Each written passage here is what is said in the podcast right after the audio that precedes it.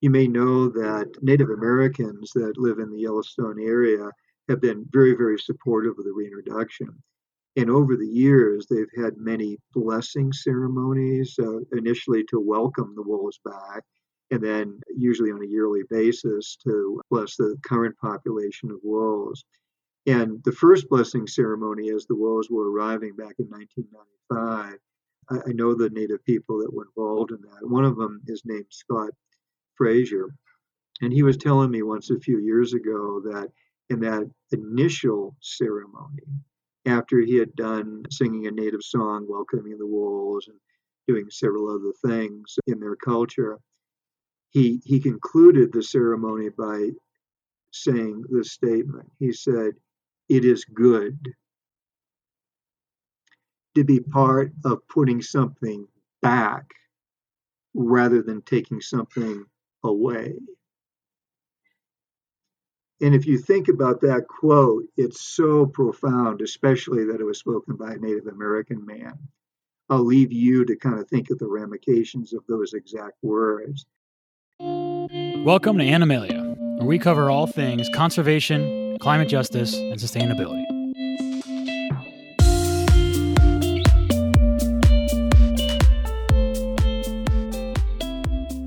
Welcome back to the American War on Wolves the first miniseries of its kind here on the Animalia podcast. In episode one, we laid a foundation for better understanding wolves by exploring some of their behavioral traits, their sociology, their family dynamics, and the role in their ecosystem. In episode two, we jump back to the mid 1800s and the onset of the U.S. extermination of wolves, the cooperation between agriculture and government in systematically eliminating them, and the decades that followed the 1973 Endangered Species Act, which carried more bark than bite when it came to truly protecting the species. So here we are in episode three reintroduction and recovery. Before we get in episode three, as always, please go support saveourwolves.org. This entire series is dedicated to supporting that program. It's put on by the Center for Biological Diversity, and it's fantastic. You can sign petitions that are going right to state and federal policymakers to protect wolves. Anybody can sign a petition. If you can make a donation, amazing as well. Every time someone listens to this podcast series, a $1 donation is being triggered by us. So you can also make donations just by sharing the podcast. So that's saveourwolves.org. Please check it out. In this episode, we're going to discuss both a successful reintroduction program, the gray wolves in Yellowstone, and an unsuccessful effort, Mexican gray wolves, also known as lobos, in the southwest United States. Before we get into that, I want to make sure to mention the red wolf, an often forgotten wolf species here in the US, living on the East Coast, particularly in North Carolina and surrounding areas.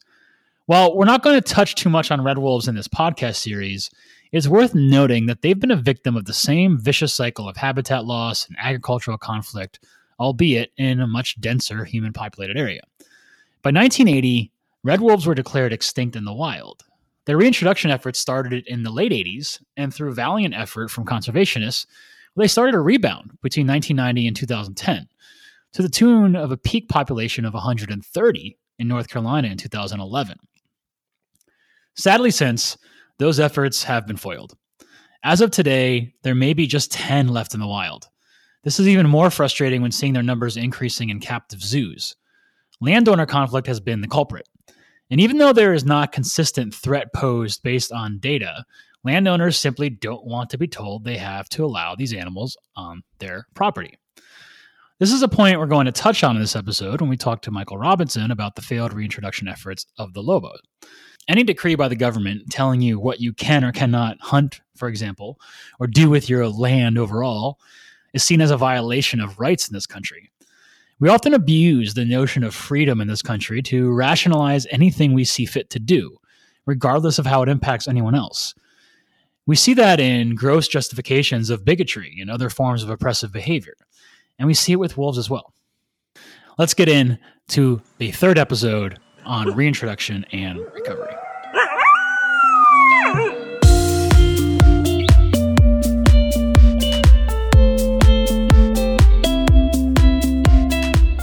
It took a long time to even think about reintroduction. well past the point efforts should have been ignited.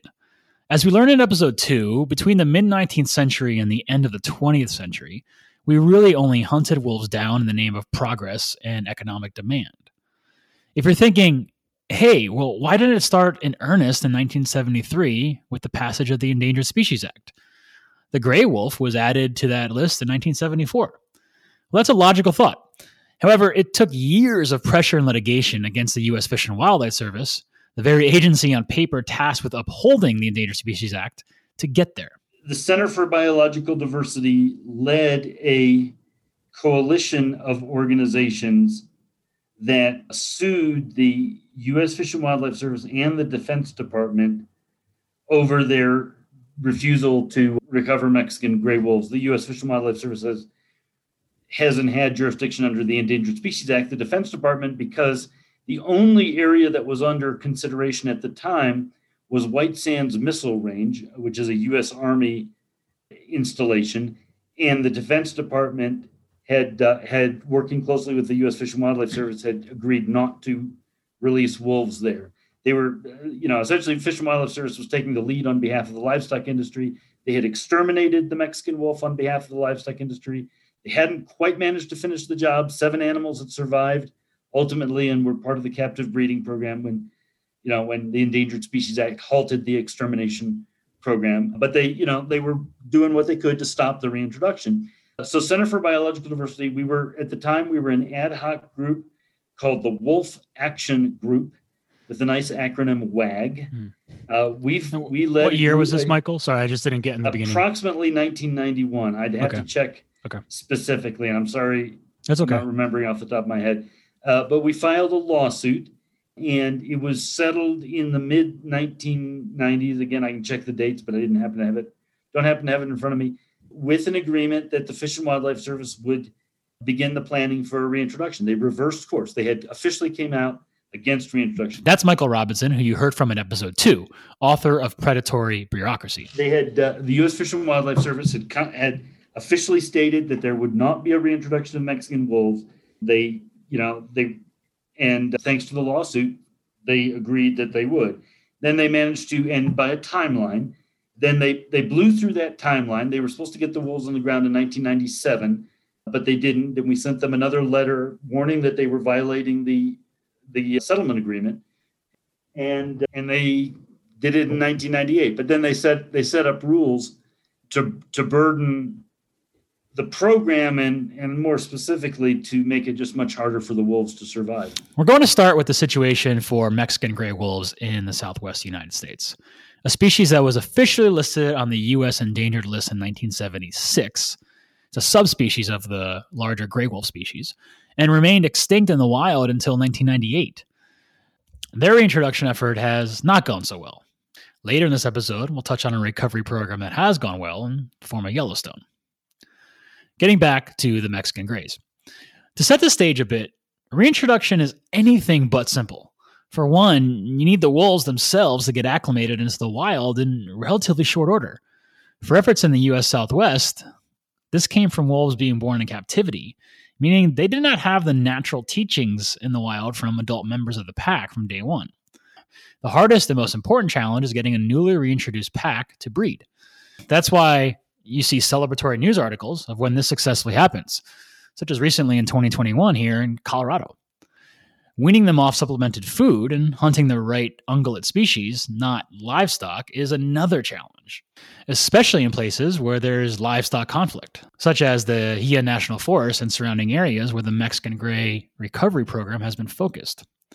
Now, that's a unique challenge compared to, say, Yellowstone, where there's no ranching or farming of any kind as a protected national park.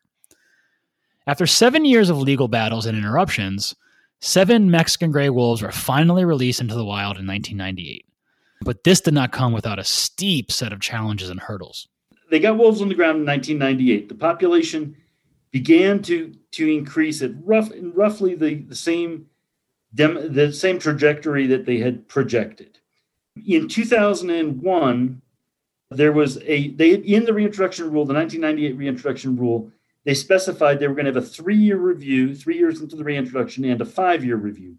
For the three year review, they recruited five Well, they, they went to the Conservation Breeding Specialist Group of the International Union for the Conservation of Nature, and they selected or recruited five independent scientists, non governmental scientists, including expert in, in wolves, in recovery of endangered species, in statistical analysis and demographics.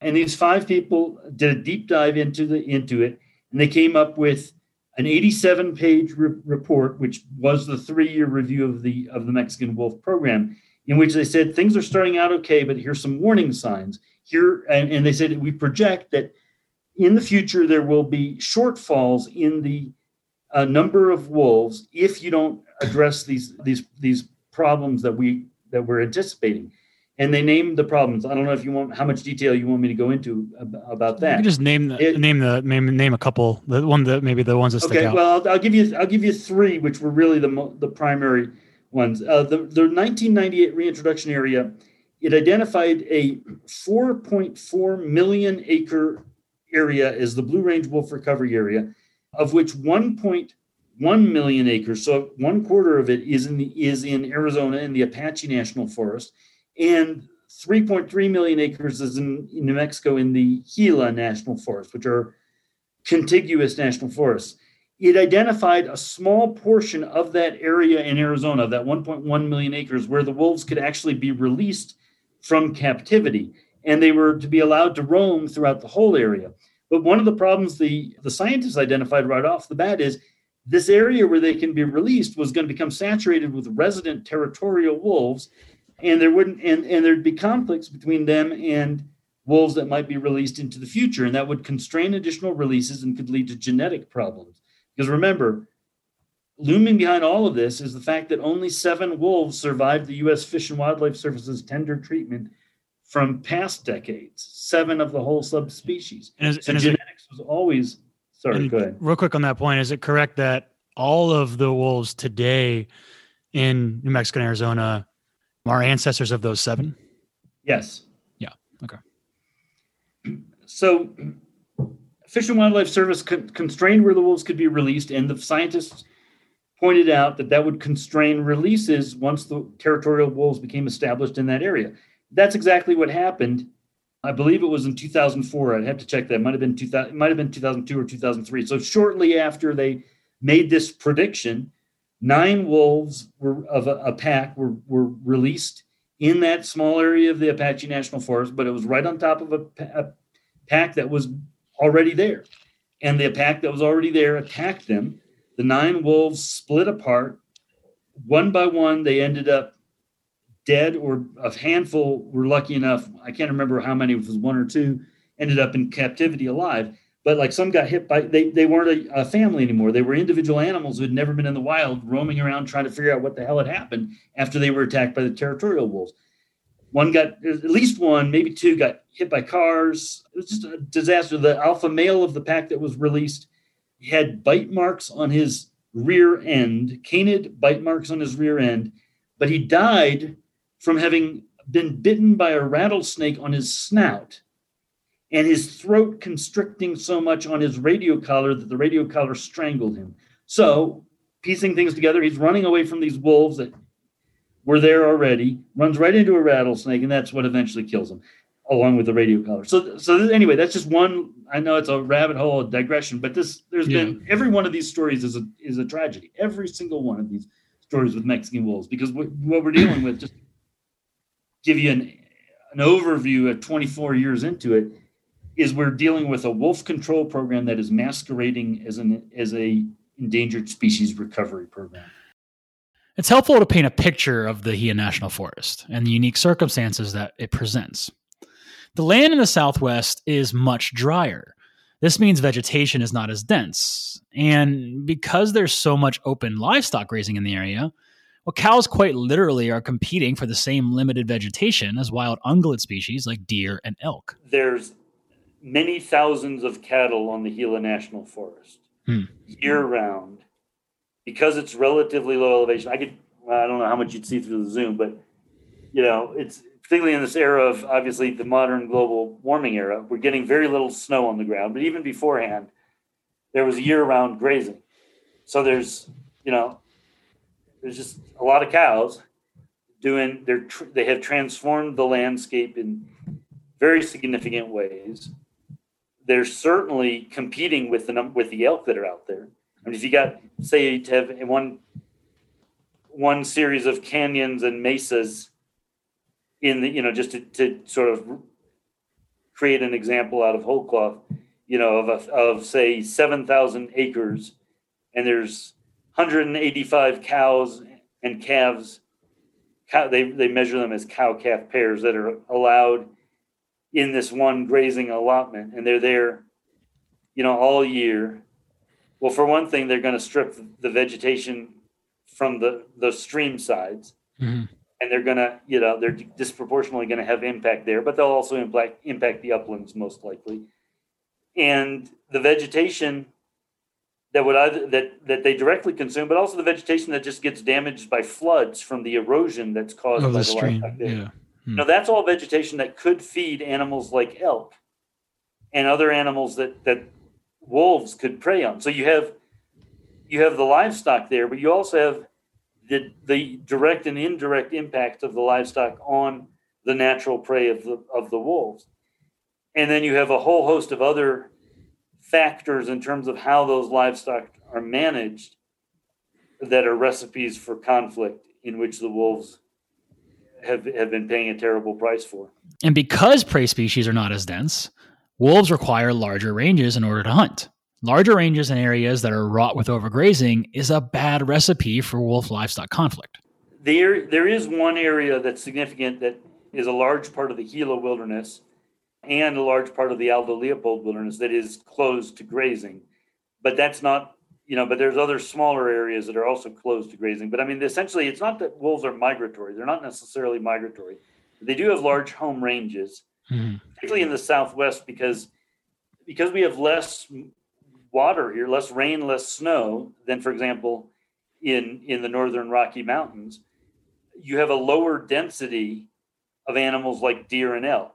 Mhm. There's there's a lot of deer and elk, but per acre there's less than there would be in at least during the summer months in places like Yellowstone National Park in you know in, in any particular area. And so you have to have larger home range the wolves have to have larger home ranges That makes sense. to be able to eat the same number of deer because the deer or elk because those animals are more scattered about and to have sufficient numbers of wolves for a viable population which is not we do not have a viable population now for many reasons not not just demographic not just the number of wolves but just if you just take the number of wolves that would represent a viable population you can't there's there's you know it's it's well beyond the areas the relatively small areas that don't have livestock on them Hmm. You know those those areas can support very few among the wolves that are both on the landscape now and or that are needed ultimately for recovery There are a ton of elements working against wolves in the southwest US, despite what might appear publicly to be valiant efforts to reintroduce them. And that's the rub here. Simply putting a few wolves back into the wild is barely step one. Yet, in doing my research, that seems like the only box the Fish and Wildlife Service needed to check to appear to be upholding their duties in protecting Mexican gray wolves. All the other boxes went unchecked, making it nearly impossible for wolves to thrive and, in most cases, even survive. Now, another one of the, the, the decisions that was made in the 1998 reintroduction rule was this was unlike any other endangered species recovery program in the United States, except for reintroduction that had taken place decades earlier with endangered uh, sea otters. And it had been a disaster for them. But this provision that they, and it had been rescinded, but they decided to put it in place for the Mexican wolf. The wolves had an invisible line around them in this recovery area, this 4.4 million acre recovery area. Not only invisible, an odorless line that was supposed to constrain them. By regulation, the U.S. Fish and Wildlife Service pledged to remove any wolf from the wild that established a territory wholly outside of the Blue Range Wolf Recovery Area or any adjoining Indian reservation that specifically requested the presence of the wolves or private land adjoining the recovery area that specifically requested the presence of the wolves. So, for example, when wolves went from the Gila National Forest to the Cibola National Forest, they had to be removed from the wild, to, eh, which meant the death of a pup, at least one pup, that was too young to take care of itself when its parents were removed. Not because there was any problem, but because they were had crossed over this odorless line. And that the examples are go on and on and on. So that was set up to constrain wolf recovery on behalf of the livestock industry, and the scientists recommended that it, that wolves be allowed to roam at will like other wildlife, and only management actions be taken to address them when there's a specific reason to, not because of their of a random random location they may be in. I mean, they also almost, recommended. Sorry, no, go, go ahead. ahead. No, go ahead. Sorry. But they also recommended that be done immediately, and they made another recommendation, which was that livestock owners be required to take responsibility for cleaning up the carcasses of domestic animals that died of non wolf causes, whether it's from lightning or disease or birthing problems, before wolves scavenge on those animals and are drawn into conflict situations with live domestic mm-hmm. animals. And that would have mirrored a provision that had been in place to protect the wolves from conflicts that had been that uh, Fish and Wildlife Service had instituted in the northern Rocky Mountains three years earlier, in, three years before the Mexican wolf introduction, in the 1995 reintroduction into Yellowstone National Park in central Idaho of northern gray wolves. Those protections were not in place for Mexican wolves, and the scientists recommended they be put in. Fish and Wildlife Service ignored the scientists' recommendations, even after stating that they were going to uh, take them into account. They held a three day workshop, a so called stakeholders workshop, in which people were supposed to come to consensus and remarkably, there was there wasn't consensus. It was largely livestock owners, but also pro-wolf citizens.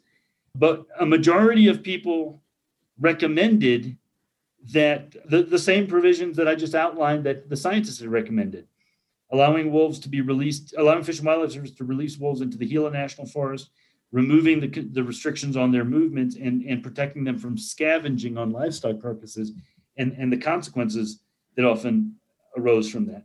Fish and Wildlife Service didn't act. For a while, that uh, they said, well, we're about to do it, but there was always some reason why they couldn't. In 2004, the Center for Biological Diversity filed a petition, a rulemaking petition to enact those three provisions in, in the reintroduction management rule. And uh, by that time, there were already signs of trouble because my congressman at the time, the late Joe Skeen, who was a sheep rancher using extensive tracts of public lands here in southern New Mexico, and also the chairman, alternately, of the Interior Appropriations Committee in Congress and the Interior Agriculture Committee in Congress, and occasionally minority leader, depending on whether the Democrats were in charge or Republicans like himself. But he inserted a provision in an appropriations bill requiring a review of the scientists' review. And that led to further delay in reforms. And as it happened, the Arizona Game and Fish Department took the lead in, in writing the review of the review that was then required by, king by, by law, federal law. And, and their answer was this program should be taken over by us.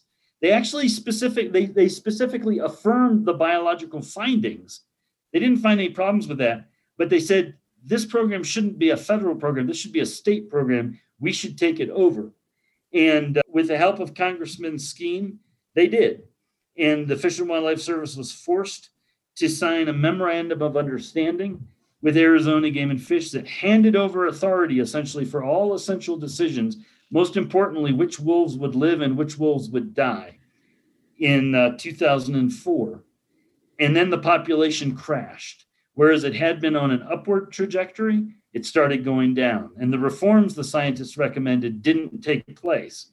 And it went down for five years until the Center for Biological Diversity and our allies. We had filed, we filed suit, and in 2009, we came to a settlement agreement with the U.S. Fish and Wildlife Service after they'd lost a critical motion, a, a rule, ruling on what, what evidence was admissible and how it would be interpreted. They lost that. They'd realized they were going to lose the lawsuit and they agreed in a settlement agreement with us no longer to be dictated to by the Arizona Game and Fish Department as to which wolves would live and which wolves would die. Arizona Game and Fish was commanding wolves in New Mexico be killed, for example. This is one random, you know, little tidbit into it. So that so in 2000 after 2009, Fish and Wildlife Service for a few years stopped shooting wolves and trapping them out. But they had also, in response to Arizona Game and Fish Department's pressure and the livestock industry pressure, they'd stopped releasing wolves from the wild. And they had a variety of reasons for stopping it. The first was the only one that was honest. That was in, I think, 2004. They said that they were going to, it was right after Congressman Skeen's successor, the former Congressman Steve Pearce, convened, insisted that Fish and Wildlife Service high officials meet with the livestock industry and hear their complaints. And that's what happened. They held like two closed door meetings in which apparently they were screamed at and berated and threatened. And they decided to have a moratorium on wolf releases to the wild immediately following that. You could look at all of this and make any one of a number of misleading cases on why wolves should not be reintroduced. And when reintroduction is done poorly, that seems to be the greatest heartbreak of it all. Well, that just gives the anti wolf community more ammunition to stand against future efforts for recovery. They started coming up with other reasons why wolves couldn't be released from captivity. One year it was because there was a forest fire. Well, every year there's forest fires. They could have just put the wolves somewhere where there wasn't a forest fire, but they didn't. Another year, it's because they said there's uncollared, i.e., no radio color, uncollared wolves already in the area. We want to release them. So we can't, they had actually already gotten like front page news throughout the Southwest of beautiful pictures of wolves. We're going to release these animals to the wild. They're going to help with the genetics. But then after they got the front page headlines, they decided not to release the wolves. They had them in, in pens, in a pen in the Apache National Forest, but then they put them back in a crate and drove them to somewhere in captivity where they spent the rest of their lives in captivity. But that didn't make the front page news at all. And the reason was supposedly there were uncolored wolves that, that were in the same area and they might be act territorial to the ones being released. They didn't have any, they never actually came up with proof or evidence that there were these uncolored wolves, but they just asserted it. And they, and again, we're talking about over 4 million acres of national forest, the mm-hmm. vast majority of which at the time and still today do not have wolves, territorial wolves in them. But the area where they wanted to release them, they couldn't. Another time it was because they needed better communication with the Arizona Game and Fish Department on on it. So they just canceled the release. Each time they put out like press releases. We're going to release these wolves, and then something came up, and eventually they just decided not. They like they just stopped coming. They stopped planning it and putting out press releases. The issue surrounding genetic diversity is an important one to call out. As you heard from Michael, this has been a big problem with the U.S. Fish and Wildlife Service's strategy in the Southwest by introducing a single pack of wolves into a tightly defined range. You are capping their ability to spread out the gene pool and diversify. This, in turn, makes wolves more susceptible to disease, or more likely to stick with preferring slower moving livestock if they're not mixing with other wolves who have moved on to more natural prey. Which brings us to the US Mexican border. Believe it or not, the border issue plays a huge role for wolves as well. If we were actually to put up a wall full on across the entire border, this would be a serious problem for the survival of lobos. In 2007, a peer reviewed study came out that showed an association between the level of inbreeding and close relatedness of parent wolves and the fates of their of their pups.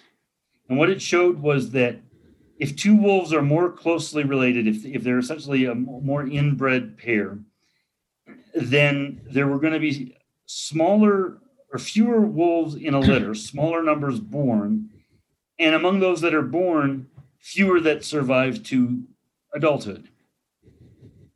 And it's essentially a one way ratchet to extinction. Now, Fish and Wildlife Services, way that they have responded to this is first of all, they just they reran the numbers.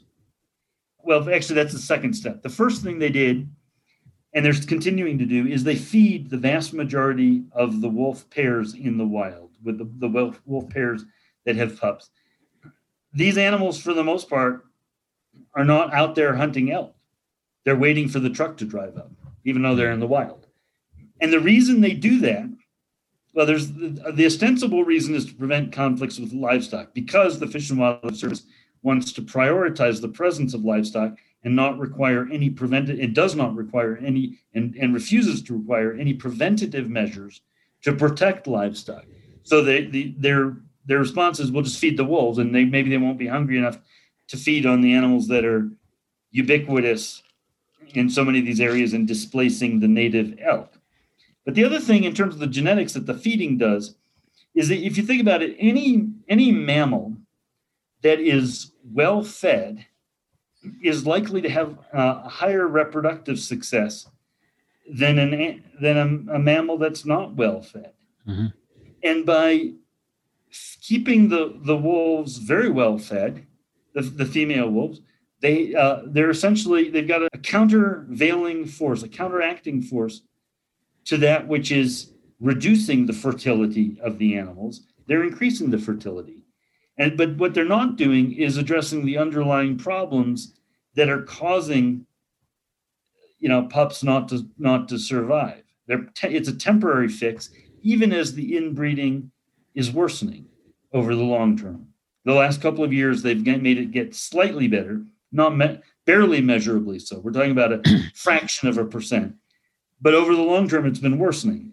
And so what we have you have is a, is no longer a population where the where the average number of, of pups is going down and surviving pups is going down, but rather one where in some cases there's quite a lot of pups that are born and, and survive. Yeah. But with each generation, without really fixing the, the genetic problems, the recessive alleles that can cause long-term problems on a whole bunch of on probably immeasurable numbers of, of physiological traits and attributes are allowed to survive. They're not getting culled from the population and they're not getting diversified with, with others to any to any measurable degree. And so the, the problems actually are probably worsening even as they're being masked by the feeding program. I, I've read in a couple places that one of the things that would contribute positively to genetic diversity would be allowing border crossing between US and Mexico. And so uh, wondering if how much that would impact in a positive way. And then my follow-up question to that is is something like the border wall you know in its and it's like full vision problematic to that or is it not as consequential as I might be thinking it as? Well I'll answer your last question last. It's it, it's one of the most damaging projects that's ever taken place in North America. And it's incredibly consequential for any animal that needs you know needs to move over long long distances, and particularly an endangered species that's only represented in the wild in two populations. They do need to be able to connect.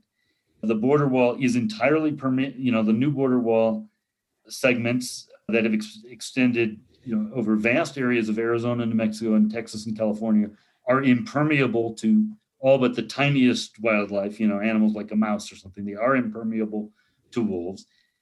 Thankfully, they do not extend over the whole border. And in January, a Mexican wolf, uh, a male pup from Mexico, the wolves, I should say, were, were reintroduced in Mexico in 2011. They've been there 10 years. Uh, a male pup across the border in the boot heel of New Mexico in a mountain range called the Sierra San Luis, traveled northward, eventually traveled west, went, I don't know how many dozens of miles, maybe even close to 100 miles in the United States, and then was killed on Interstate 10 in Arizona. So, but you know, I mean, that, that, that's obviously the reality of having an interstate out there and one that is not particularly wildlife friendly. But essentially, when you're talking about connectivity and about the ability of an, long range animals such as wolves to go back and forth between two two populations, it's a numbers game because you know under whether whether you spend a lot of, of resources to try and make the you know the landscape as safe as possible for wolves you know wildlife crossings for example or whether you do nothing some some animals are going to make it and some aren't. So so the key is to make it as friendly as wildlife friendly as possible and permeable as possible.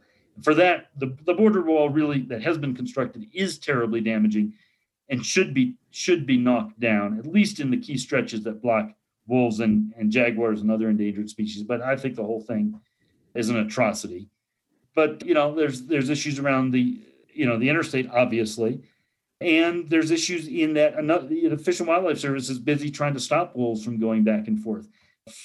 Five years ago, I believe it was, a female wolf came up from from Mexico into Arizona, and the Fish and Wildlife Service captured her and has kept, as far as I know, has kept her in, in, in captivity uh, for the last five years, despite a kids campaign to, to free her. So we need more robust, a much more robust population, a larger and more protected population in Arizona and New Mexico, so that animals, among other places, are, are heading southward, and those that are lucky enough can cross the border and breed in in you know in the population in Mexico, and we need you know as much support as we can give Mexican authorities as they seek to build up a population there, and and we need to you know obviously protect protect the animals in every way possible. The U.S. Fish and Wildlife Service has been scrambling in the last 10 years to get this all figured out. From 1998 to 2013, the success rate for wild Mexican gray wolves was an abysmal 21%. The U.S. Fish and Wildlife Service flat out has failed to do their job. And if we're being honest, there's just no way for them to properly do so in reintroducing Mexican grays if they continue to also prioritize the needs of big agriculture and ranching. There are ways for these two worlds, big ag and wolves, to coexist in peace. But it will require farmers and ranchers to adapt practices and policies they simply don't want to do. Which brings us back to a point we made up top that even if it doesn't materially impact them, many ranchers and farmers reject wolf protection protocols and non lethal conflict mitigation measures on the grounds of freedom. That the government should not be telling them what to do or how to govern their land.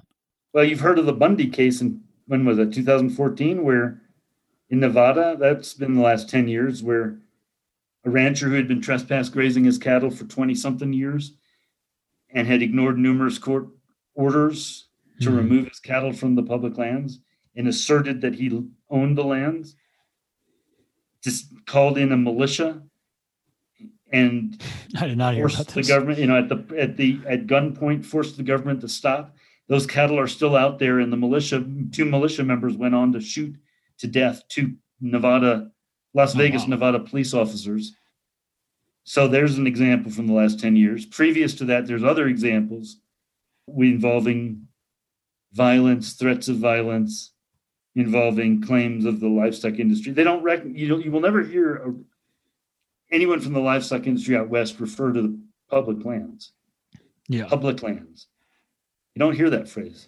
They'll refer to them as federal lands because they don't rec- they don't actually acknowledge that they're owned by the public. And so these these this is a wide it's a cult, yeah. widespread cult attitude among the livestock industry of the West. Yeah. And so despite the Supreme Court ruling that they don't have any rights on the public lands any more than anyone else does, hmm. they have privileges like we all do.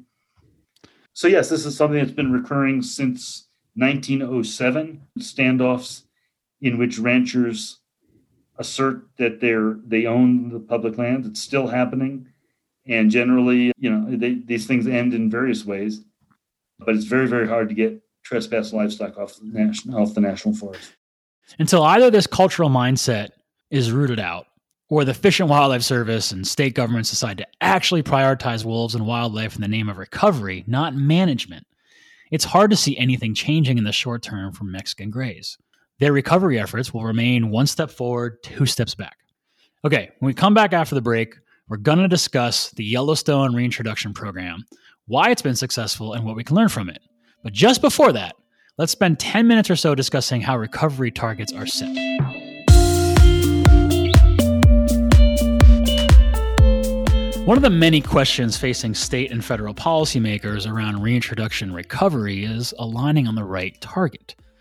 I have to admit, I was a bit confused on why all of these different states set targets based on the number of wolves rather than the impact they're having on the ecosystem. It seems that both conservationists and wolf opponents think in terms of numbers, albeit much different ones. A few of our guests share their perspective on this. Now, you're going to hear from Amaroq Weiss quite a bit in our fourth and final episode. But by way of introduction, Amaroq works with the Center for Biological Diversity. She has a fascinating background as both a biologist and a lawyer, giving her a uniquely keen ability to fight for wolves on both scientific and legal grounds. I sort of liken her to Wolf 42, the alpha female we learned about in Yellowstone in episode one, and that was a comparison she was all too humble to accept. So for wolf reintroduction, primarily, um, well, as a starting point, one needs to do the historical research to understand if wolves lived in that region previously, and we already know that any place that there's forest and prey, there were probably wolves. But that research has to be done to begin with, and to make sure that there's still a good prey base existing. Because don't forget, we didn't just wipe out wolves in this country, we also wiped elk and deer and bison, and actually had to reintroduce them in places thank goodness those reintroduction efforts have gone well because we have abundant deer and elk, and in some places even bison. So there's a lot of prey for wolves. What else is necessary is to take a look at do wolves have what scientists call um, core protected refugia? That is, in the place that you are restoring them to, do they have some pretty highly protected places where if they wander out of there, yes, maybe they will get killed by humans, either people who shoot them or trap them or kill them with, by hitting them with their car. But if they stay within that core protected area, do they still have some good habitat there where they can be wolves and, and not have to worry about that impact from humans? So that's an important aspect. Another important aspect is to identify you know what what laws are in place where the wolves are going to be reintroduced to keep them protected. Because if you were to transplant wolves to some place where they had no protections, that would be a failed reintroduction right from the start. Normally, you're not going to be introducing 2,000 wolves all at once. You're going to be starting a handful of wolves, and they need the protections in order to increase their population and expand their territory. So, for instance, in Yellowstone, over a two year period, 31 wolves were introduced and in Idaho, over a two year period, 35 wolves were introduced. So these are not a large number of animals. In the Southwest in 1998, when the Mexican gray wolf reintroduction program started, they introduced 11 animals. So, again, these are very small. That's a really good example of where, even though there were laws to protect them, there were outlaws killing them because within the first year or so, I think nine of those 11 wolves have been illegally killed. So protection is important, but enforcement of those protective laws is also really important. One of the key pieces to restoring wolves to places they used to live is public education. And probably every state agency, wolf plan I've read, not even just for reintroduction, but just for having wolves return naturally on their own by dispersing in. They all emphasize public education. Unfortunately, most of them rarely have funding to do the sufficient education that's necessary. And the education I'm talking about is really education that has to be aimed at overcoming the 400 years of misinformation we've had about wolves in this country that still permeates the human psyche in this country. There's a lot of work that has to be done to inform people about what wolves really are all about. That they really don't want to have anything to do with humans, that they're really not killing machines, that they're only successful hunting about 5 to 10% of the time that they hunt, and that they only rarely have conflicts with livestock. You know, all of these things are huge education gaps that need to be a part of a successful reintroduction. Another thing that's really, really needed is to establish um, criteria, like benchmarks to meet that that fully embrace the fact that what you want is to have wolves back at numbers where they can fulfill their ecological role. So, for instance, in the Northern Rockies, when that reintroduction was done, the idea was to have 10 breeding pairs in each of the three states, or a total of 300 breeding pairs. And that's a tiny drop in the bucket compared to what that whole region could actually support. Right now, there's probably close to 2,000 wolves in the Northern Rockies. And unfortunately, by setting that benchmark of only 300 wolves overall, that has led people who are wolf opponents to claim that the goalposts have been switched and that the agencies are allowing wolves to populate it, you know, 10 times the number they said they would allow them to. The agency never said from the beginning that they were going to cap the population at 300. But humans are funny. We, we latch onto numbers and then we decide that those mean lower thresholds or those mean ceilings when that isn't even what was said. But by setting those goals so low, it allowed the public who hates wolves to say, we don't want any more wolves than 300 wolves in that area. We actually don't even want 300 wolves there, but we're not going to live with any more than that.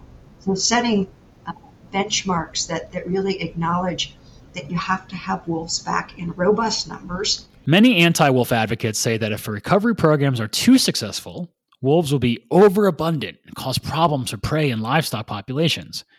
Even though there is no scientific data to back the long term damage to wild prey populations, and while they absolutely can and will kill livestock if given the chance, there are plenty of available non lethal methods of mitigation, not being used in most cases. John Vucetich made a great point in our chat that we really shouldn't care about the total number of wolves, but rather what impact, if any, they are having, and to then deal with those things accordingly one concern that wildlife managers have and certain members of the general public is that an animal population is sometimes overabundant. That's the phrase that's sometimes used overabundant. And that word is used sometimes with wolf populations and it's sometimes used with ungulate populations. That'd be like deer, elk, moose, and so forth.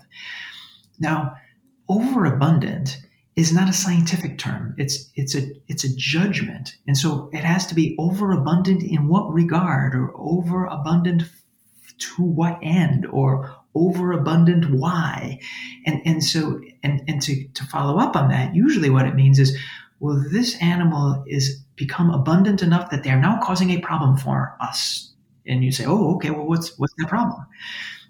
And then you can start to say whatever the problem is. So when we do this, what we do is we start to separate the the the, the scientific, objective dynamics of the population from hey, I, we as a group of humans have a concern because those are separate things. And so if if we separate those two things, one of the things is that in in nature there isn't really too too much with only some examples, some exceptions of animals being quote unquote overpopulated. They're just overpopulated because they're doing something that we don't like and or don't want. So even when a deer population is quote unquote overpopulated, the deer population is probably just fine. It's that we have decided, for better or for worse, that that number of deer is having an impact on the vegetation that we think is not right. And we say, okay, well, so there's too many of them in that regard and so what should we do about it? You know we should try to reduce their abundance or or, or let it be or whatever. But but the, the the ungulate population will decline if they run out of food.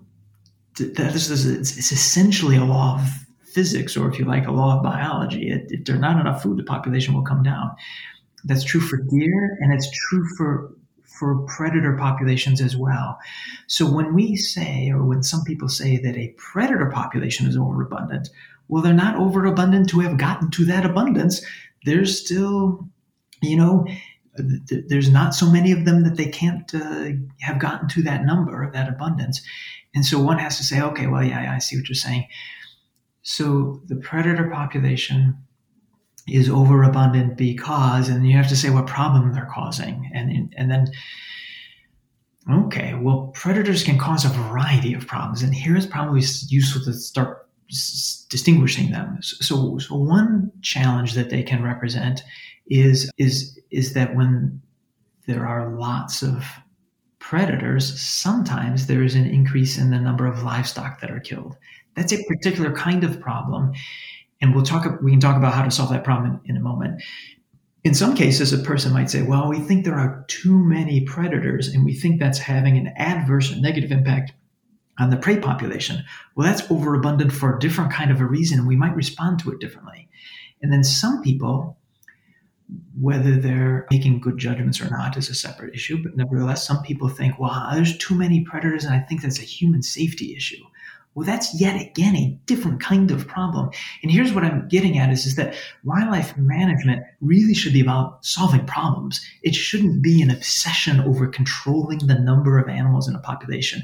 That's just kind of a perverse obsession to say there's this number and that's too many. Instead, what should be said is what problem is being caused and how can we solve it if it even merits solving? And, uh, and on that regard, what I would say, and now the whole question shifts. We don't have to talk about whether wolves self regulate or not. We have to talk about are there a number of wolves that's causing a problem or not? And then that gets us into a, a different part of the conversation, which is again the, the three most common problems that some people raise about living in, near, and around wolves. Michael Robinson doesn't see numbers and quotas as the issue. They are helpful benchmarks and measuring sticks. The key is rather setting them correctly. It's hard. I mean, you know, game agencies, state game agencies, they have numbers of animals that they want killed by hunters. They have certain numbers of licenses they issue for this animal or that animal. I mean, numbers in themselves, you know, I don't see numbers as the problem.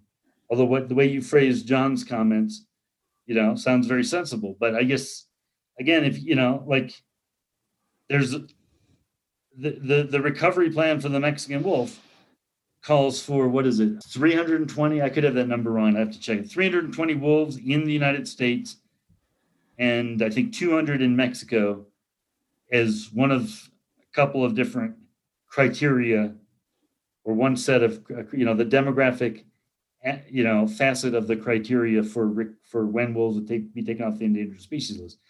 We think those numbers are the wrong numbers but we don't we're not against using numbers hmm. to set recovery recovery criteria. All right well, speaking of numbers, now let's get into what happened at Yellowstone and something we can feel good about. In 1995, eight wolves boarded a truck in Alberta, Canada, and set off for Yellowstone National Park. Little did they know that they would become the shining light of wolf recovery. The case study that keeps on giving in terms of how much value wild wolves can add to an ecosystem and to an economy, as we'll soon learn. I like to think of those eight wolves knew something about the importance of their journey, maybe just without any direct knowledge of the context or the target outcome. But I'm romanticizing there. They would be the first wolves to set foot in Yellowstone since 1926.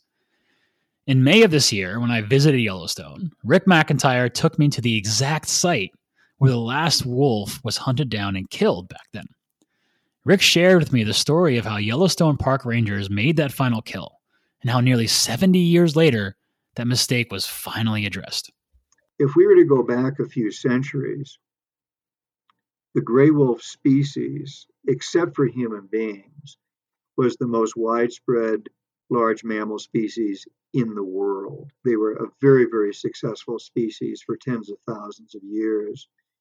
So if you visualize a map of the world, all of Europe and Asia, all of North America from the Arctic Ocean down to southern Mexico. That was all gray wolf habitat. So they also lived in parts of northern Africa, but not too much in the southern hemisphere. So uh, very widespread, very successful species. Probably their only uh, competition were, were human beings who weren't as widespread originally during that period. And we've already talked about how wolf social behavior and human social behavior is so similar, meaning we both live in family groups. We both species work together as, as teammates. And, but you know, sometimes in life, it's things that are kind of the closest to you that sometimes you have the, the biggest rivalry with. And so there's so much to say and why humans began to turn against wolves and began to try to kill them off. However, Native Americans had exactly the opposite uh, point of view. They, they saw them as brothers in the hunt and had great respect for them and sought to learn from them. But getting back to Yellowstone, it, it's a very sad story.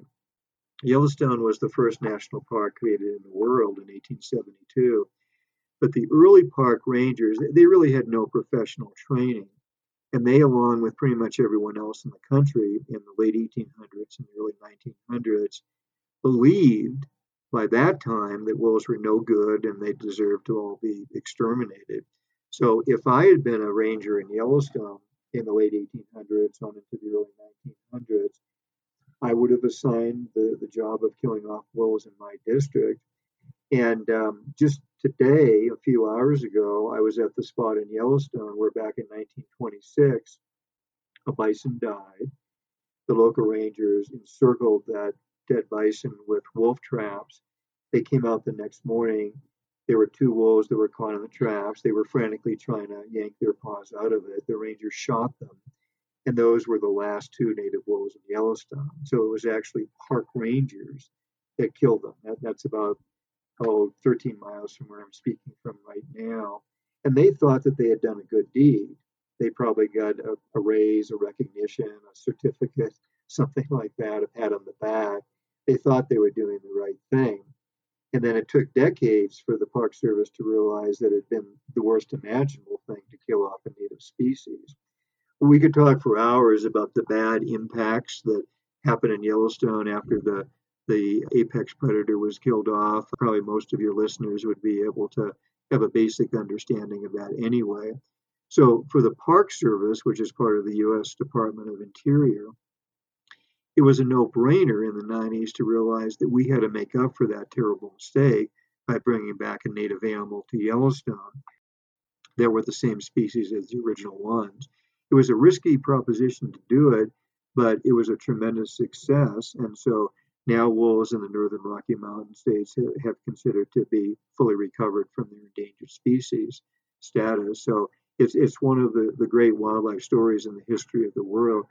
Today, there are an estimated 90 to 110 wolves in Yellowstone, a number that fluctuates a bit year to year and was estimated to be 123 at the end of 2020. Back in 1995, after a couple months in acclimation pens, the wolves were fully released and would form the Crystal Creek and Rose Creek packs, the first two packs back in Yellowstone in 70 years. Now, Yellowstone had unique advantages when it came to reintroduction. The big advantage was a lack of ranching and livestock, since those practices are forbidden in the park. Another is a strong number of natural prey and expansive territory available. Yellowstone is huge, if you haven't been there, in which case, please, please, please go. It's remarkable. The park is nearly 3,500 square miles large. That's larger than the states of Rhode Island and Delaware combined. Now, there's challenges too. Over 4 million people visit Yellowstone every year. How would the wolves acclimate to such frequent potential for contact with humans? There are also no hard borders on Yellowstone. So, what would happen if wolves ventured beyond the park boundaries into Idaho, Montana, and Wyoming? How would wolves returning after 70 years impact the ecosystem? A lot had to go right to make this a success. One of the most important aspects up front was ensuring the wolves recognized this as their home. But this was really never exactly done before. So if if your listeners aren't maybe familiar with what the plan was with getting uh, once the wolves arrived. There, were, there were three packs the first year, the second year, four packs, all caught, wild wolves caught in Canada. They tried to get intact wolf packs, wolf families that were used to staying together and sticking together. So wolves have a homing instinct like dogs do. So it was realized that if we captured, let's say, a family of six wolves in Canada, drove them down here, and just let them out from their cages right away in Yellowstone, their homing instinct would cause them to start moving back to the north. And where we wanted the first wolf packs to get established was near the northern border of the park. That was the best habitat, their best chance to be successful. So within a day or even a half a day, those early wolves, if they had been let go right away, they would have crossed the northern border of Yellowstone. And the whole point of the reintroduction would have been lost to get them reestablished inside the park. So that's why we had what were called acclimation pens. So we talked about Wolf 8. His family is one of the first ones brought down, the Crystal Creek pack. So they were put, he and his parents and his three siblings, a, a total of six wolves, they were put in an acc- acclimation pen. It was a less than an acre in size, uh, a circular pen, chain link fencing. They were kept there and there for two months. A couple of times a week, animals that had been hit in collisions on the road, parts of their carcasses were put in to feed them, but there was very minimal contact with people. And then when they were released two months later, which was almost exactly 26 years ago now. We just passed the anniversary. We hoped that that acclimation would cause them to think of Yellowstone as their new home. So it'd be like with, with you and your canine friend, if you move to a, a new house, after a while, she would understand, okay, this is where we live. So if she got lost, if she got kidnapped, hopefully she'd have the ability to find the new home as opposed to going back to the old home. And the short explanation of what happened with the wolves was that that plan worked. That the Crystal Creek wolves pretty much stayed close to where they were released. There were some glitches here and there, but that was the, the main impact of that of that finding of the way that they were kept in pens. So to me, that was an example. There, there, there were different people, men and women, they were involved in the planning and then the carrying out of the, the plans and then what was going on after the wolves were released that in many cases there were so many different people that had to make so many decisions some of them in moments of crisis. And it was almost like every time the person made the right decision and if any of those decisions had gone the other way we wouldn't be talking today because it, it may have never worked. So it was almost like a you know, a made up historical story where the main characters always did the right thing at the right moment, and there was at the end of the book a happy ending. Looking back now 25 years, there's a lot to reflect on here. Human conflict has been an issue at times, not in a direct way, but in terms of a number of car and traffic deaths that do kill Yellowstone wolves each year. Park officials have and continue to work on ways to steer packs away from the roadways. But this is also a reason nobody, not even the most experienced of wolf researchers such as Rick himself, ever gets within a half mile of wolves to keep them away from people and avoiding any normalization of human contact. As for their impact on prey populations, well, let's start here on many of the surprisingly awesome impacts wolves have had on Yellowstone. It was established that there were way too many elk uh, on the land. That's why they were doing so much damage. So there was one study done in the 60s that where plant experts said that the amount of vegetation we have in this northern section of Yellowstone, where I'm based, can support about 6,000 elk without doing any damage to the plants. Well, before the wolves were brought in, the population of elk got up to over 20,000. And so that's why all those problems we're having. And I'm not up to date on the current estimate of, of elk in, in that section of the park, but I, I, I think in, in recent years, the, the estimates have been in the neighborhood of six, seven, eight thousand. In other words, pretty much exactly what you would want for the carrying capacity. So it, it's worked out really perfectly for the ecosystem and, and for the plant communities. Wolves have helped stabilize elk populations as well as strengthen the gene pool. They often feed on the weak and sick elk, especially in years where elk are abundant, and this in turn weeds out those elk from reproducing. This way, elk become stronger and more resilient to changing conditions, something critical for the species entering more turbulent years of change ahead due to the climate crisis. When the wolves arrived in 1995, elk were extremely overpopulated, which is what happens when an ecosystem loses its apex predator. Overpopulations of prey species bring their own breed of negative impacts, particularly on vegetation. I was in a perfect situation to witness that so we, we just talked about the Crystal Creek walls and how they were released from a pen site right at Crystal Creek. So in the early years of the reintroduction, I was asked to do nature walks where I would take park visitors to that acclimation site, which was left up for a few years, and then later they took it down, but I would still take them up to the site. So I and people flocked to it. I, I had as many as 125 people going along with me on those hikes. So I would take them up when the pen was still up there. They could go in the pen. They could experience it. When the pen was down, we could still go in and see the bones that the wolves had chewed on and things like that. So it was just a great place to tell the story of the reintroduction. It was kind of like taking people to Plymouth Rock or any like great historic site in human history. So it, it was just really enjoyable. And uh, I think a peak life experience for those people. But what I what I really want to get into is in the the first year or so when I did that on the way, we would stop where we had some very old tall aspen trees that were maybe 150 200 years old and they were really getting to um, be at the very end of their life cycle. Many of them had already died, others had dead and rotten section of their upper branches. But more importantly, I would point out under those aspen groves that if, if you don't know, aspens reproduce through shoots that come up from the root systems rather than seeds. That's the normal way they reproduce. So I would show my the people on my hike literally tens of thousands of aspen shoots coming up from the root systems of those ancient trees. And every single one of those shoots had been browsed to death by elk because we had such an overpopulation of elk. They were desperate for any kind of food. They would find those shoots, they were nutritious for them, and they would literally eat every one. So, with the older trees dying and being decrepit, rotting away, there was a huge concern in Yellowstone that they would lose those aspen groves, which are, are very important food for wildlife. And then I, I'm not sure how long it took. It was within just a couple of years when I would take in new groups of hikers up there. I would take them to exactly the same place where every one of those thousands of shoots had been browsed to death. And now almost all of them were surviving.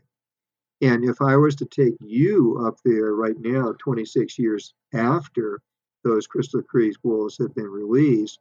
Now, those shoots that started to grow a few years after the wolves were released are maybe 30 feet tall.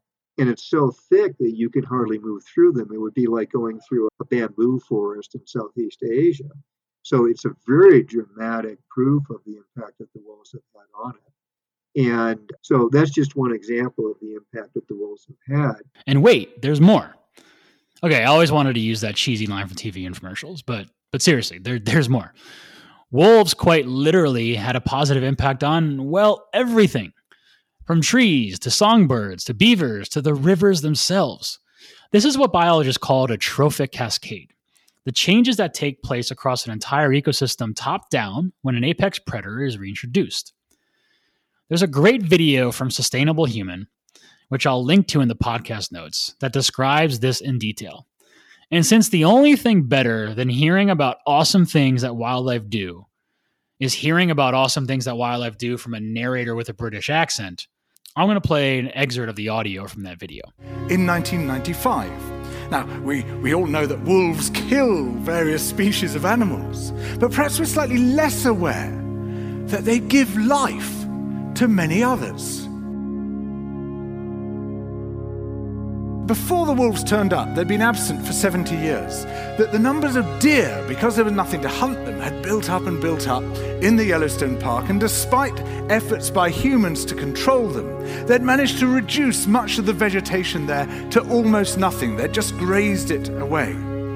But as soon as the wolves arrived, even though they were few in number, they started to have the most remarkable effects. First, of course, they killed some of the deer, but that wasn't the major thing. Much more significantly, they radically changed the behavior of the deer. The deer started avoiding certain parts of the park, the places where they could be trapped most easily, particularly the valleys and the gorges. And immediately those places started to regenerate. In some areas, the height of the trees quintupled in just six years. Bare valley sides quickly became forests of aspen and willow and cottonwood. And as soon as that happened, the birds started moving in. The number of songbirds, of migratory birds, started to increase greatly. The number of beavers started to increase because beavers like to, to eat the trees. And beavers, like wolves, are ecosystem engineers. They create niches for other species. And the dams they built in the rivers provided habitats for otters and muskrats and ducks and fish and reptiles and amphibians. The wolves killed coyotes and as a result of that, the number of rabbits and mice began to rise, which meant more hawks, more weasels, more foxes, more badgers. Ravens and bald eagles came down to feed on the carrion that the wolves had left. Bears fed on it too, and their population began to rise as well, partly also because there were more berries growing on the regenerating shrubs.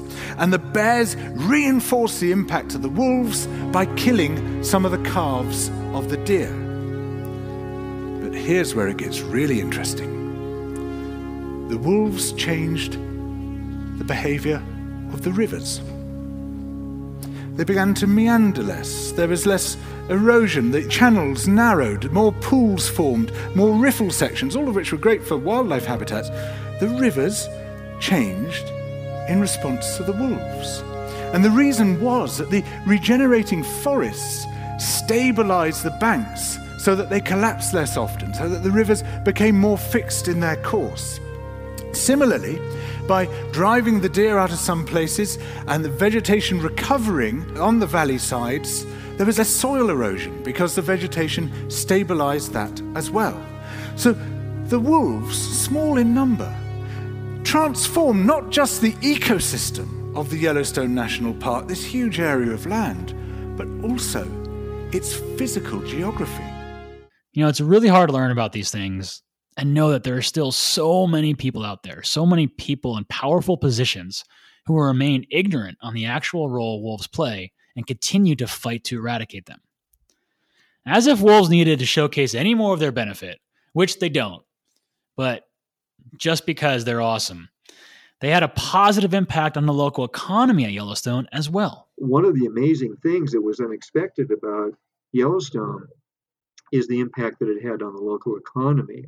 I can go into detail if you want, but based on an economic study that was done a few years ago, we, we feel right now having wolves back in Yellowstone is generating probably something like $65 million for the local economy. A lot of my friends in this area have jobs and, and yeah, $65 million a year. And that would be motel owners, restaurant owners having extra customers that are coming here to see the wolves. But a big, big factor that no one ever expected was what I'm going to call wolf tourism, because we didn't think that the wolves would be very visible, but they are. So today, when I was out, hundreds of people saw the wolves, and many of them had paid quite a bit of money to be guided by local wildlife experts. So many of my friends, that's how they earn their living. Their job is to be um, a, a wildlife guide. And they're making very good money at this. Many of them have started their own companies. And I won't quote what some of the fees are, but it's good money and the tipping is good. So, you know, for anyone in the world, imagine coming to Yellowstone. Your dream is to see a wolf, you want to guarantee it. And so you can do that by contacting one of these companies and arranging to, to go out with them. And so it, it's just been a tremendous boon for the economy here. And that's really turned around a lot of attitudes toward wolves because in the past, most of the arguments against wolves has been kind of financial arguments. So nowadays, there are many people that if there's some kind of a draconian bill in the state to kill more wolves, what actually happens is people, when they come to testify, and say that you know they may lose their livelihood if too many wolves are being killed. So it's just a fascinating development that no one ever expected or predicted. Now, to be clear, some of the benefits we've walked through here are unique to Yellowstone in ways that would be harder to come by in other areas, such as the Gila National Forest. That, of course, is because you have a lot of private land, land being used for livestock and farming, smaller areas for recovery, and more strained prey species. Still, the success in Yellowstone should be celebrated. Well, i have always been an optimistic person. I always expect that things are going to work out. And boy, that's exactly what happened here. So, to tell this story that has such a, a sad beginning component that Yellowstone, the world's first national park, instructed the early rangers to deliberately exterminate a, a native predator, the wolf. And then decades later, for the modern rangers to figure out a way to rectify that terrible mistake and to have wolves back on the landscape, fulfilling their original purpose and function here. It's such a great story to the people worldwide to hear. It's such a great story of hope and optimism. And then for folks to be able to visit Yellowstone and know a little bit about that story and that history and have a pretty good chance of seeing the descendants of those original wolves, it, it, it's a it's a life changing experience. And I, I've helped maybe something like 100,000 people see wolves here over the years. And you can just see the emotion in their faces people crying, sobbing, wanting to hug the nearest government official, which oftentimes was me. that doesn't happen too much these days if you're a government bureaucrat. So I, I think that's the point that I'd like to emphasize. It's a story of hope, of optimism, that there are ways that we can make up for terrible mistakes in the past. There is hope for the future. There is hope that we can make up for terrible things that have been done in the past. Hope and optimism are prerequisites for solving really hard problems and fostering meaningful change. What happened in Yellowstone should inspire us of what's possible and remind us that wolves have, have an what happened in Yellowstone should inspire us of what's possible and remind us that wolves have a natural and important place in their ecosystem.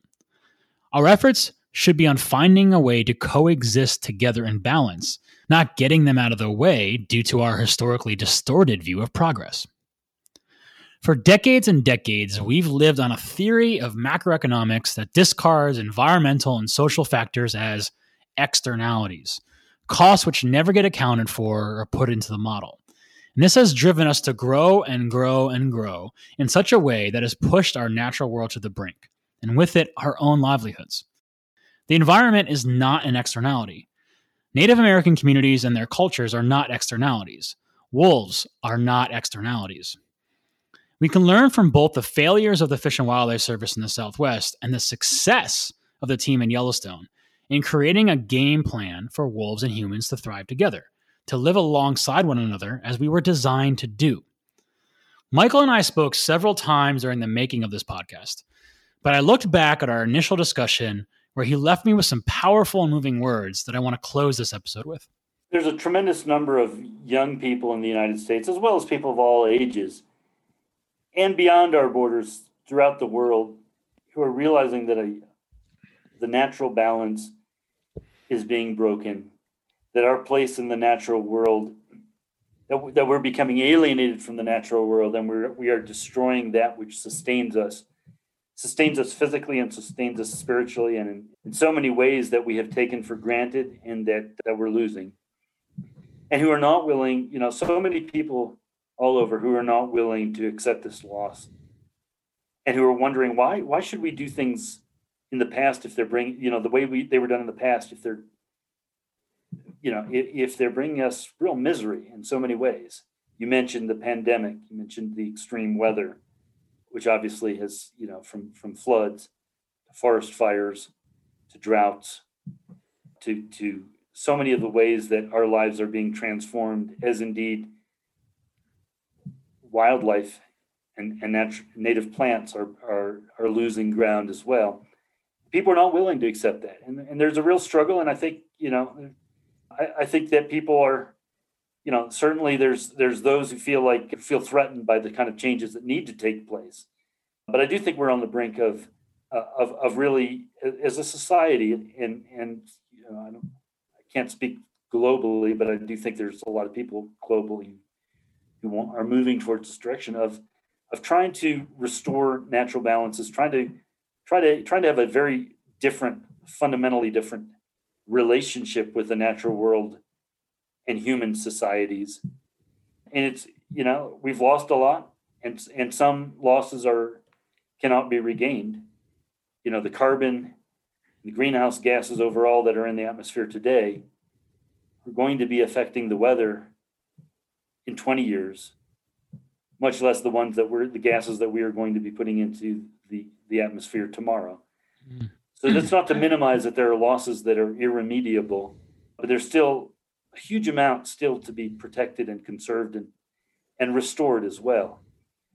And there's a real drive for that. And I think that, you know, there, there's a lot of ingenious work being done to see how human needs can be met. And, and environmental justice, not just the needs of those of us who are being inconvenienced in the very rich parts of the world, but but people who have been you know who have been on the, the short end of all the transformations from the very beginning yep. uh, and are facing increasingly dire situations as well. So there is a drive to tr- and, and a lot of ingenuity to try and try and meet human needs repair the the ecological damage and repair the relation the human relationship with the natural world.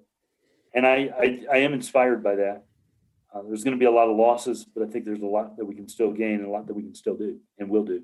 And I think we can look back at times in history when, you know, both both more broadly globally, but also here in the United States, when people have risen to the to, to the emergencies that they have faced. And obviously the analogies that we often hear about are how, how our societies transformed during wartime. And those are those are real transformations and they were uh, in many cases noble transformations.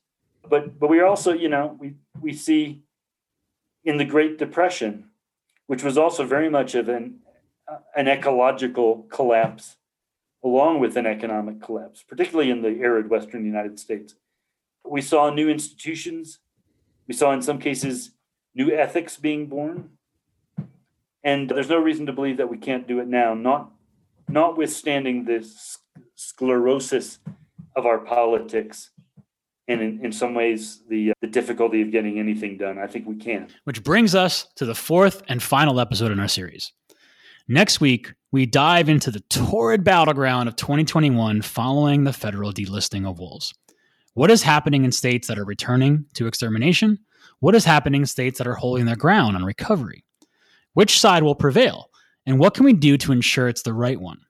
The one that protects wolves and protects those living off the land, including ranchers, so long as they shift from a mindset of pure growth and scale to one of sustainably providing for their families and communities in harmony with the natural world around them.